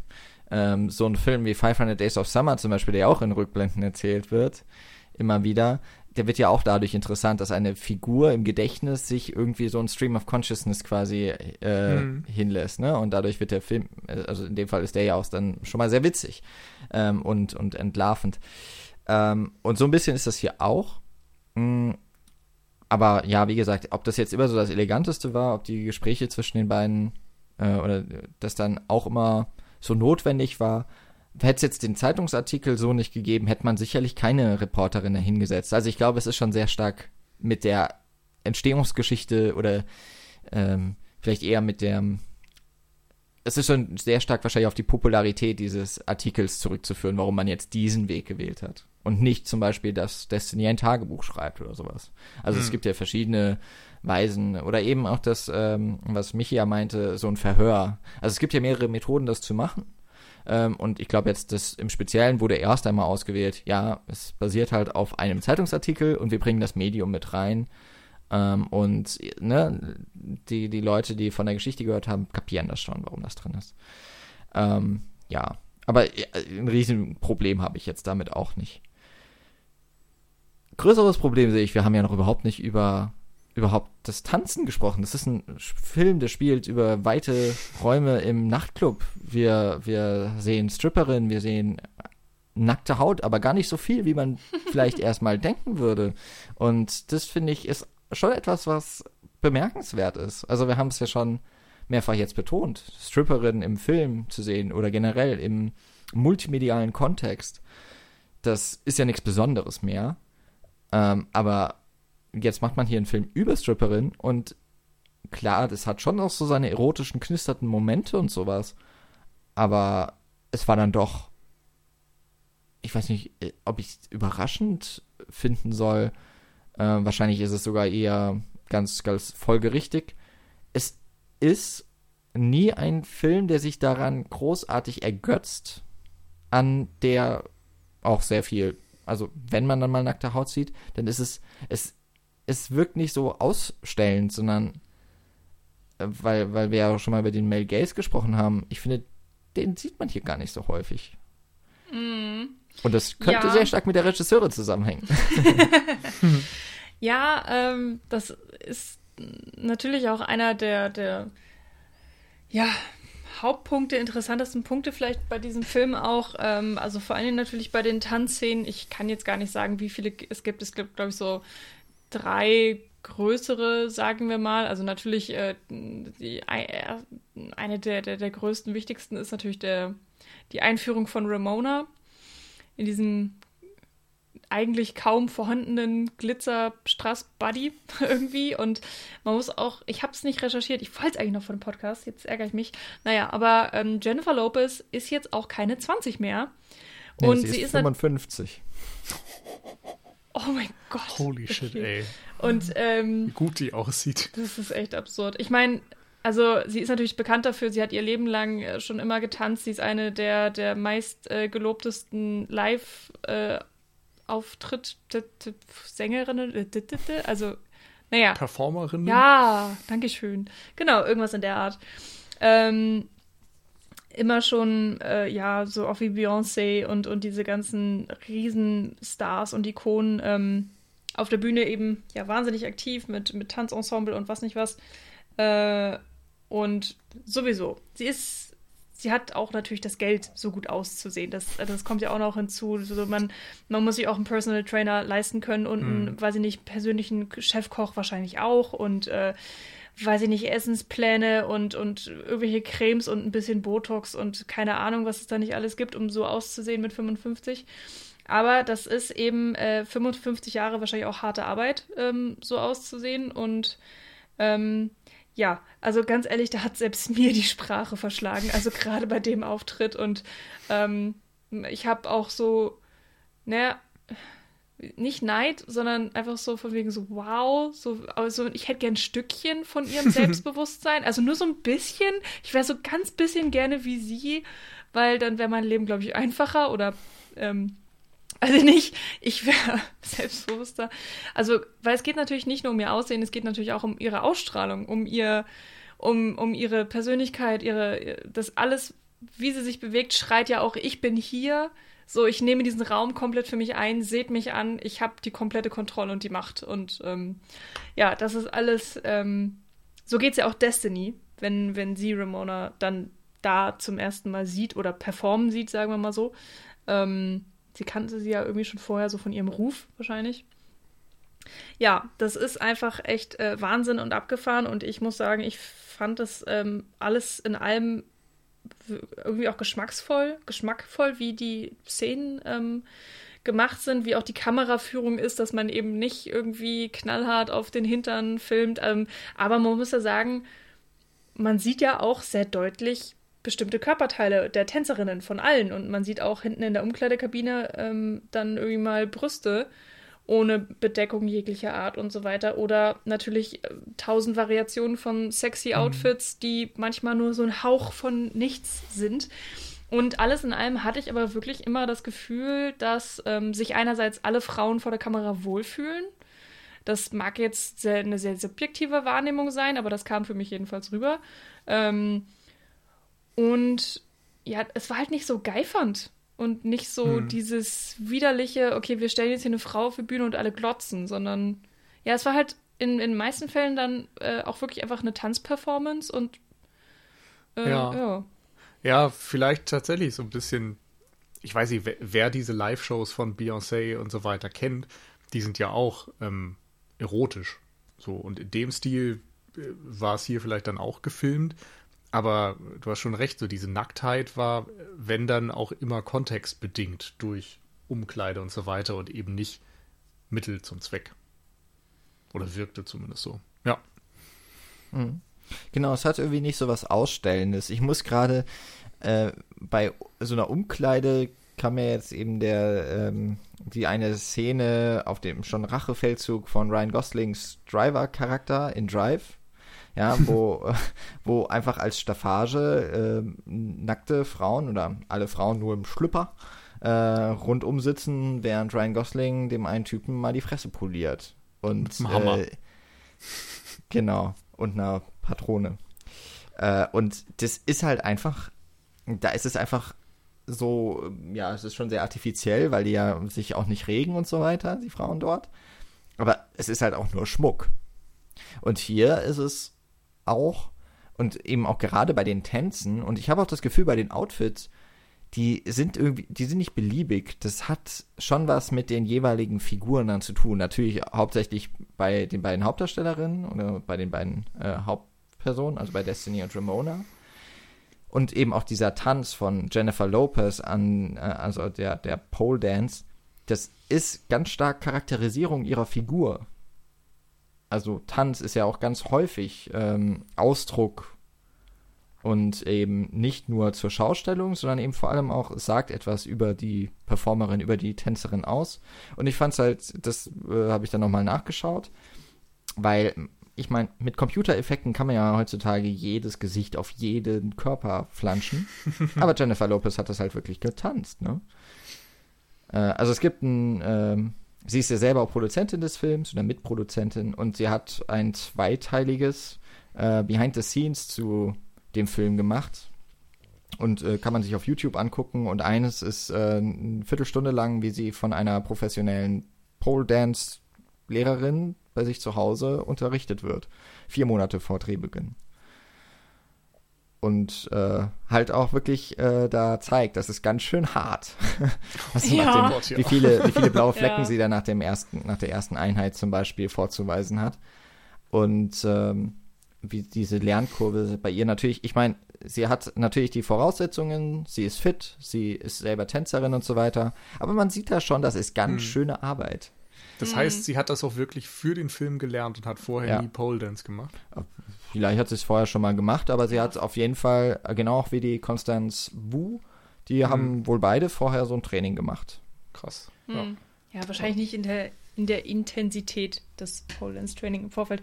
Da ja auch irgendwie ganz interessant, dass mittlerweile äh, auch hier in Deutschland Pole Dancing äh, halt Sportkurse sind und mhm. Hobbys und äh, eigentlich fast wie Cha-Cha-Cha tanzen irgendwie du das machen kannst. Und ich kenne es, glaube ich, äh, eher so im Junggesellinnen-Abschied-Programmpunkt. Äh, aber äh, ja, Auch, es gibt, ja.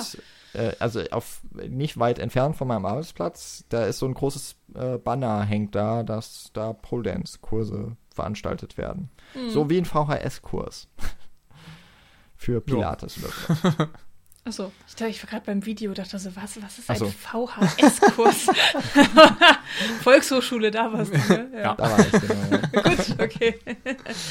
ähm, ja, es ist äh, wahnsinnig beeindruckend von allen Beteiligten. Mhm. Ähm, da ja auch ganz witzig, dass wir in ganz, ganz kleinen Nebenfiguren im ersten Drittel des Films Lizzo und Cardi B auch ähm, haben, äh, die da auch leicht bekleidet rumlaufen und irgendwie, ja, Spaß haben eigentlich, mit ihren Figuren auch. Jedenfalls macht es den Eindruck. Da sind vielleicht auch noch andere bekannte Gesichter. Ich muss zugeben, ich kenne mich dann einfach zu wenig aus. Nils war schon so, was warst du erkennst Cardi B? Und so, ja, okay, die kann man jetzt schon nochmal kennen. Ja, aber keine Ahnung. Habe ich, ich auch nur jetzt also im Nachhinein Das Ding ist, Cardi B ist halt so ein Name, die ist für mich von ihrem Namen her tatsächlich mehr Meme, als dass ich ihre Musik oder ihr Aussehen wirklich kennen würde. Ich weiß irgendwie nur so, ja, die, die Klischees, die man dann kennt. So. Mhm. Aber da, da endet es im Grunde auch schon wieder. Und insofern war das so, dass du direkt auf den ersten Blick sagtest, ah, Cardi B. So, oh, okay. Ja, ich weiß auch nicht. Also interessanterweise ähm, muss man auch sagen, Cardi B, oh Gott. Oh, jetzt wäre ich schon wieder gehasst, weil ich, ich hatte nicht, ich hätte es auch nochmal recherchieren müssen vor dem Podcast. Aber es gibt, glaube ich, Anschuldigungen gegen sie, dass sie Männer tatsächlich auch unter Drogen gesetzt hat und sie auch ausgebeutet oder eventuell sogar sexuell ähm, zu irgendwas genötigt hat. Hm. Ähm, also spielt ist, sie nur sich selbst. Ja, hier in diesem Film, einfacher. also ich meine, sie ist ja wirklich nicht lange dabei, aber man denkt sich schon so, hm, äh, bisschen zu nah an der Wahrheit vielleicht, hm. ich weiß auch nicht. Ja, ähm, ja aber gerade, dass Lizzo auch dabei ist, wenn auch nur ziemlich kurz, ähm, sie ist ja wirklich nun auch die ähm, also beleibteste Person in dem ganzen Film auch und rennt da ja trotzdem dann in Strapse rum und mit irgendwelchen Glitzerdingern. Mhm. Ähm, sie ist eben auch eine ähm, Verfechterin für Body Positivity, weil sie ja. natürlich auch, sie ist halt auf, auf der Weltbühne und es wird angefeindet ja. dafür, dass sie eben ähm, so viele Kilos drauf hat und äh, steht aber für sich ein und sagt so, ne, das ist mein Körper. Was mir übrigens noch einfällt, die einzige richtige Random Nudity in diesem Film ist eigentlich der äh, weiße Kerl, oder? Der unter Drogen ins Auto geschleppt wird mm. und dann ja, nochmal runterfällt auf die Straße und so weiter und dann komplett nackt zu sehen ist. Ja, wobei auch das ist, ich finde es nicht so ausbeuterisch. Nee, nee, also es ist mir in dem Moment auf jeden Fall auch nicht als ausbeuterisch oder so aufgefallen, aber wenn ich so drüber nachdenke, ist es zumindest jetzt etwas, was du narrativ überhaupt nicht gebraucht hättest. Ja, so, er hätte auch eine Typen, Badehose anhaben können. Der hätte genau oder der hätte halt andersrum liegen können oder jetzt eine andere Kameraeinstellung wählen können. Insofern überlege ich gerade, ob das nicht tatsächlich auch ein bewusstes Statement ist, nach dem Motto, komm, wir drehen den Spieß einfach mal um. Mm. Ich weiß es natürlich nicht. Ja, also ich meine, er liegt ja, wenn man ihn dann sieht, er liegt ja schon mit dem Kopf oder Gesicht nach unten da. Ja. Ähm, insofern, und man sieht ja tatsächlich, aber man sieht eben mal äh, Full Frontal Nude Man. ich weiß gar nicht. äh, man sieht seinen Penis. So. Genau, man sieht halt, aber ich meine, das ist relativ kurz und es ist im, eben der, dadurch, sie tragen ihn in das Auto und irgendwie, also ich hatte damit jetzt zumindest nicht, ich hatte nicht das Gefühl, dass das jetzt eine unnötige Nacktheitsszene wäre.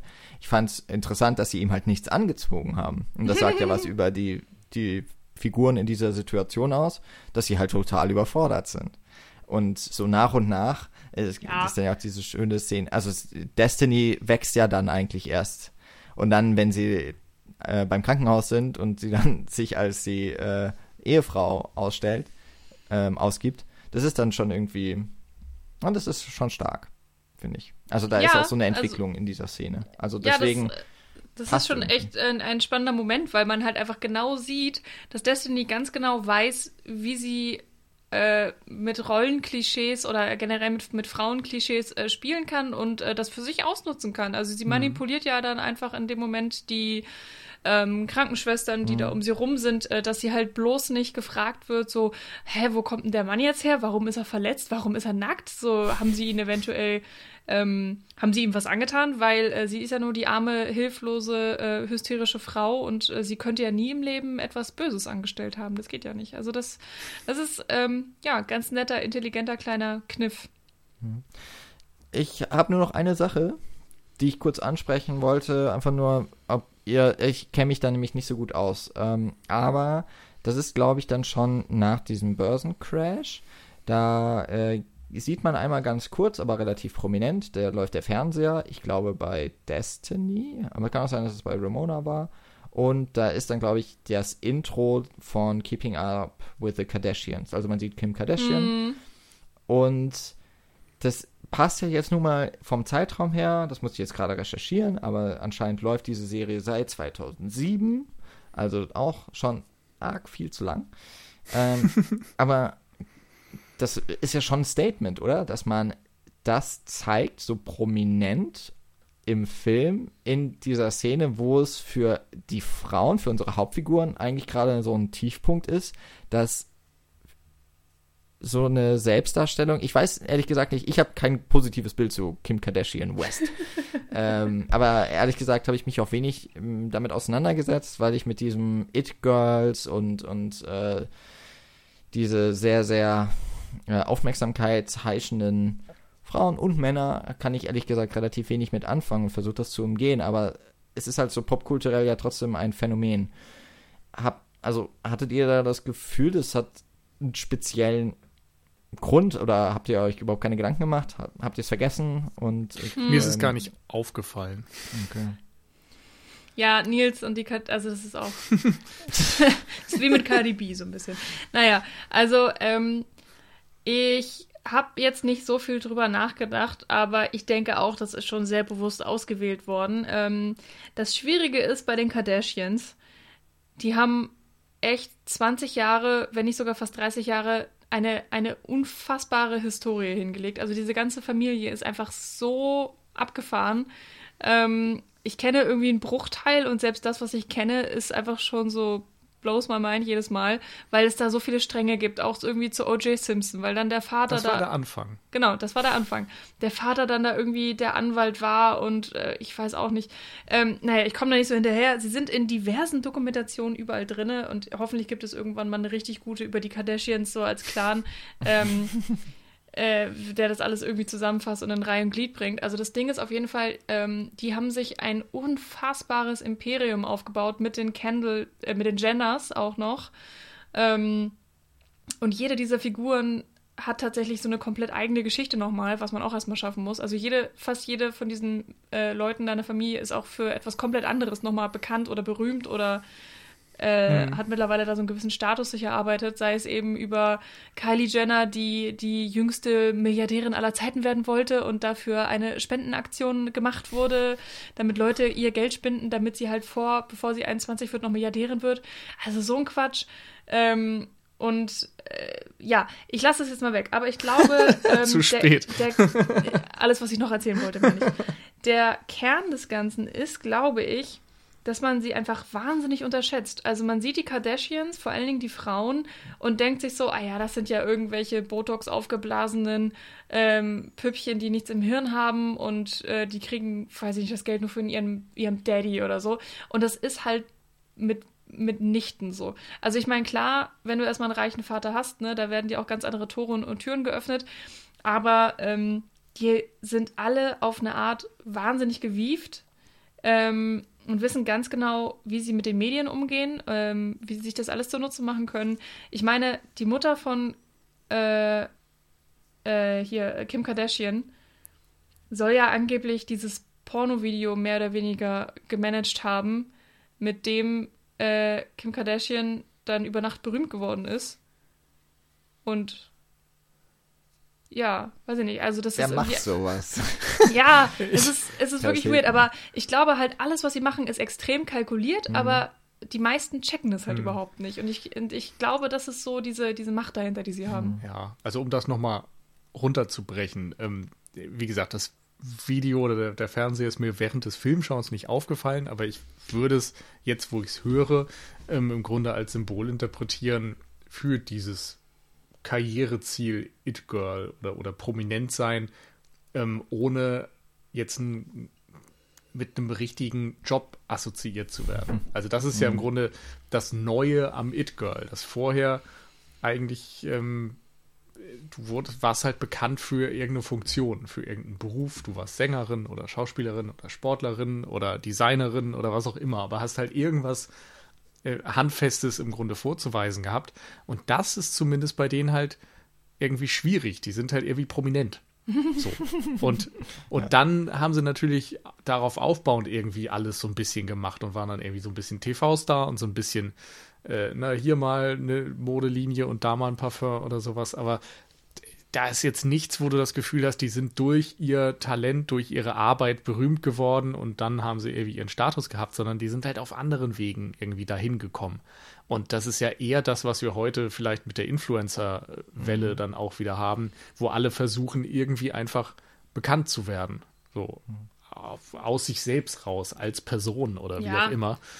Es geht halt äh, einfach nur um Aufmerksamkeit. Ja, genau. Und ich glaube, da kann man halt schon überlegen, ob das für die, für Destiny und so weiter ein Ideal ist, dass du genau, das Gefühl ja. hast, ja, ich will reich werden und ich will berühmt werden und ich will einfach irgendwie keinen normalen Job machen müssen dafür. Mhm. Also das sehe ich dann so ein bisschen als die, die Schnittmenge. Mhm. Also für mich gibt es eigentlich nur so zwei Gründe, warum ist das im Film und warum dann doch relativ prominent gezeigt, wenn eben auch kurz. Also entweder ist es ein Kommentar darauf, ähm, auch generell über diese Handlung hinweg, äh, sozusagen, das ist eigentlich das Ziel. Wir wollen, also, oder das ist das, was uns die Medien präsentieren, was möglich ist, was man sein möchte. Das sind unsere Stars, das sind unsere Heldinnen und Helden. Das sind halt die Superreichen, die sich vermarkten können. Ähm, also tatsächlich auch, dass man das als vielleicht sogar was Positives sehen kann. Oder eben auch, ähm, durchaus, dass es was Negatives ist, nämlich äh, hier wird uns irgendwas vorgemacht und hier unsere Figuren in der Geschichte und vielleicht auch die tatsächlichen Personen, äh, die dahinter stehen, hinter diesen wahren Begebenheiten, ähm, sind auf diesen Traum, sind auf diese, auf diese Lüge, auf dieses, auf dieses äh, verquere gesellschaftliche Bild reingefallen.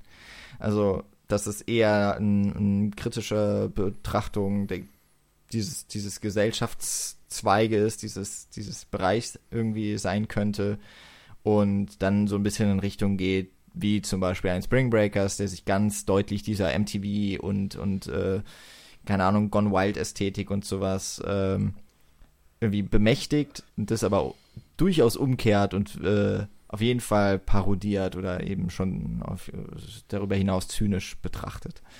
Aber ich bin mir nicht so ganz sicher und ich wahrscheinlich habe ich jetzt schon zu viel da reingewogen, aber es kommt halt schon so in der Szene, wo das eine zusammenbricht, nämlich der, der erste Erfolg, und der nächste noch ein bisschen auf sich warten lässt, der aber dann eben auch ja eher so in diesem Gangstertum dann hm. erreicht wird. Ja. Ich hätte sonst noch ein bisschen Kritik. Hier so zum Ende. Hau raus. ähm, so spannend, wie ich den Film auch finde. Ich habe äh, manchmal schon das Gefühl, dass er. Ähm, ich kann, ich kann sehr schwer sagen, ob ich den Film irgendwie gut finde. Also ich hatte schon Spaß beim Gucken, der hat ja auch wirklich sehr viele Schauwerte. Die Schauspielerinnen sind gut. Ähm, du hast irgendwie diesen Pop-Dance, äh, Techno-Elektro-Track irgendwie mit viel zu vielen Liedern, die ich kannte, wo ich auch echt so ein bisschen in meine Teenagerzeit zurückgeworfen wurde. Das war sehr lustig. Ähm, naja, aber ähm, wenn ich mir so ein bisschen halt die Einzelteile angucke, dann habe ich das Gefühl, er ist eigentlich kein wirklich guter Heistfilm. Er ist kein wirklich guter Tanzfilm. Er ist kein wirklich gutes Drama, kein gutes Charakterfilm. Also ich finde, er ist bei vielen Sachen viel zu sehr irgendwie on the nose und könnte, er könnte halt irgend, bei vielen Sachen immer noch mal echt intelligenter und besser sein. Also gerade wenn es darum geht, wie ähm, dargestellt wird, wie sie die ganzen Männer ähm, ausrauben. Und ähm, das, das fand ich extrem repetitiv. Und, und ich, ich habe, du hast irgendwie fünfmal erklärt bekommen, wie das funktioniert. Und ich dachte mir beim ersten Mal schon so, es ist so simpel, so ich muss, ich muss es auch nicht erklärt bekommen, aber wir kriegen es ja wirklich im, im Voice-Over erzählt. Oder ich weiß es nicht, Ramona erzählt Destiny, wie es läuft, ich glaube ich in diesem Kaffeegespräch. Und währenddessen kriegen wir es ähm, bildlich gezeigt. Ähm, und ja, also ah, nee, das, das geht auf jeden Fall besser. Und äh, das ist vielleicht auch echt äh, Kritteln auf, auf oder Kritik auf hohem Niveau, aber ähm, ja, wenn man sich so die Einzelstücke anguckt, jedes davon hätte wirklich deutlich besser sein können. Der Film im Ganzen ähm, will aber dann vielleicht in eine andere Richtung. Also es ist ja, der will jetzt ja kein Heist-Film sein. Nee, und absolut ähm, nicht. hat dann vielleicht dann doch auch mehr von einem Gangsterfilm, so wie, wie Nils, wie du das beschrieben hast und so weiter. Ähm, und er ist schon gut. Aber ich glaube, ja, ich ärgere mich so ein bisschen, dass ich, dass ich denke, so da, da wäre mehr noch drin gewesen und der, der hat großes Potenzial und so, so hundertprozentig gezündet hat er bei mir einfach nicht. Ich glaube einfach auch, weil die Charaktere mir ein bisschen ähm, zu einfach waren und, und weil ich mm, manchmal auch so ein bisschen Chemie hat mir gefehlt zwischen Ramona und, ähm, und Destiny. Also irgendwie, die haben sich gesehen und dann waren sie sofort beste Freunde und das habe ich irgendwie, hatte ich so ein bisschen Schwierigkeiten, das einfach von vornherein anzunehmen und ähm, ja. Also ja. ich fand den gut. ich finde, ja, er hat Potenzial, um theoretisch noch besser zu sein. Er hätte ein paar Figuren besser ausformen können. Die Journalistin und auch ähm, die Mutter von, äh, Quatsch, die, die Großmutter von Destiny zum Beispiel. Mhm. Und ähm, lässt da vielleicht ein bisschen Potenzial liegen, aber insgesamt fand ich den unterhaltsam. Ich fand ihn gut gespielt, auf jeden Fall auch. Also das Ensemble hat einen Job sehr gut gemacht und äh, gerade auch JLo mm, ja, hat einfach ihre Rolle irgendwie sehr überzeugend verkörpert. Und äh, insofern habe ich am Ende dann gar nicht so viel zu kritteln, außer eben, dass es vielleicht hätte noch besser sein können, noch mehr hätte erzählen können, auch über Kapitalismus und bla bla bla. Aber ich bin vollkommen zufrieden mit dem, was mir da geboten wurde. Ja, kann ich mich im Grunde auch anschließen. Es ist ein sehr unterhaltsamer Film. Es ja mit einer Stunde 50 auch nicht unbedingt kurz, aber fühlt sich finde ich schon kurzweilig an. Gut gespielt, eine sehr schöne Ästhetik und ähm, man muss die Musik nicht mögen, sie passt auf jeden Fall sehr gut und ich glaube schon beim, beim Dreh wurde auf diesen Rhythmus irgendwie geachtet. Ich meine, das hätte ich irgendwo auch äh, in, in diesem äh, zweiten New York Times-Artikel gelesen, dass die wohl wirklich sehr stark auf quasi Beat geschnitten oder auch schon gedreht haben. Ähm, wahrscheinlich vor allem auch bei den Tanzszenen ist ja logisch. Da geht es ja auch darum, dann mit zum Rhythmus zu passen. Ähm, das, was ich am stärksten kritisieren würde, wäre, dass er dann, was, was Michi auch gesagt hat, so ein bisschen zu sehr on the nose. Insbesondere dann, ich glaube, es ist der letzte Satz von Ramona oder einer der, einer der letzten auf jeden Fall, wo sie sagt, ja, die Welt ist ja eigentlich doch auch nur ein, Stri äh, ist ja ein Stripclub. Und wo ich mir so denke, erklärst du mir gerade die Message des Films? Ja. Das hat doch jeder verstanden. Und es gab, glaube ich, noch so zwei, drei Momente in dem Film, wo das auch wirklich sehr, sehr, also wo es einfach direkt gesagt wurde, obwohl es jedem klar war.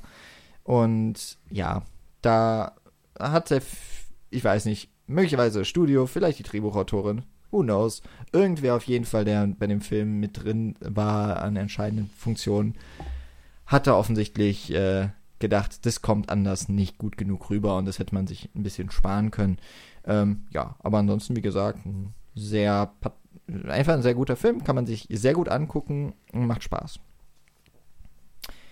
Und, und, ist halt auch wirklich, also ich wiederhole mich vom Anfang des Podcasts, ich weiß, aber der ist halt einfach so anders. Also, ja. Allein deswegen angucken. Sehr gut. Ähm, ja, ich hoffe, so spaßig, wie wir den Film doch dann doch größtenteils äh, fanden, war auch die Folge für euch, liebe Zuhörerinnen und Zuhörer, eine unterhaltsame Erfahrung bei was auch immer ihr währenddessen noch so gemacht habt.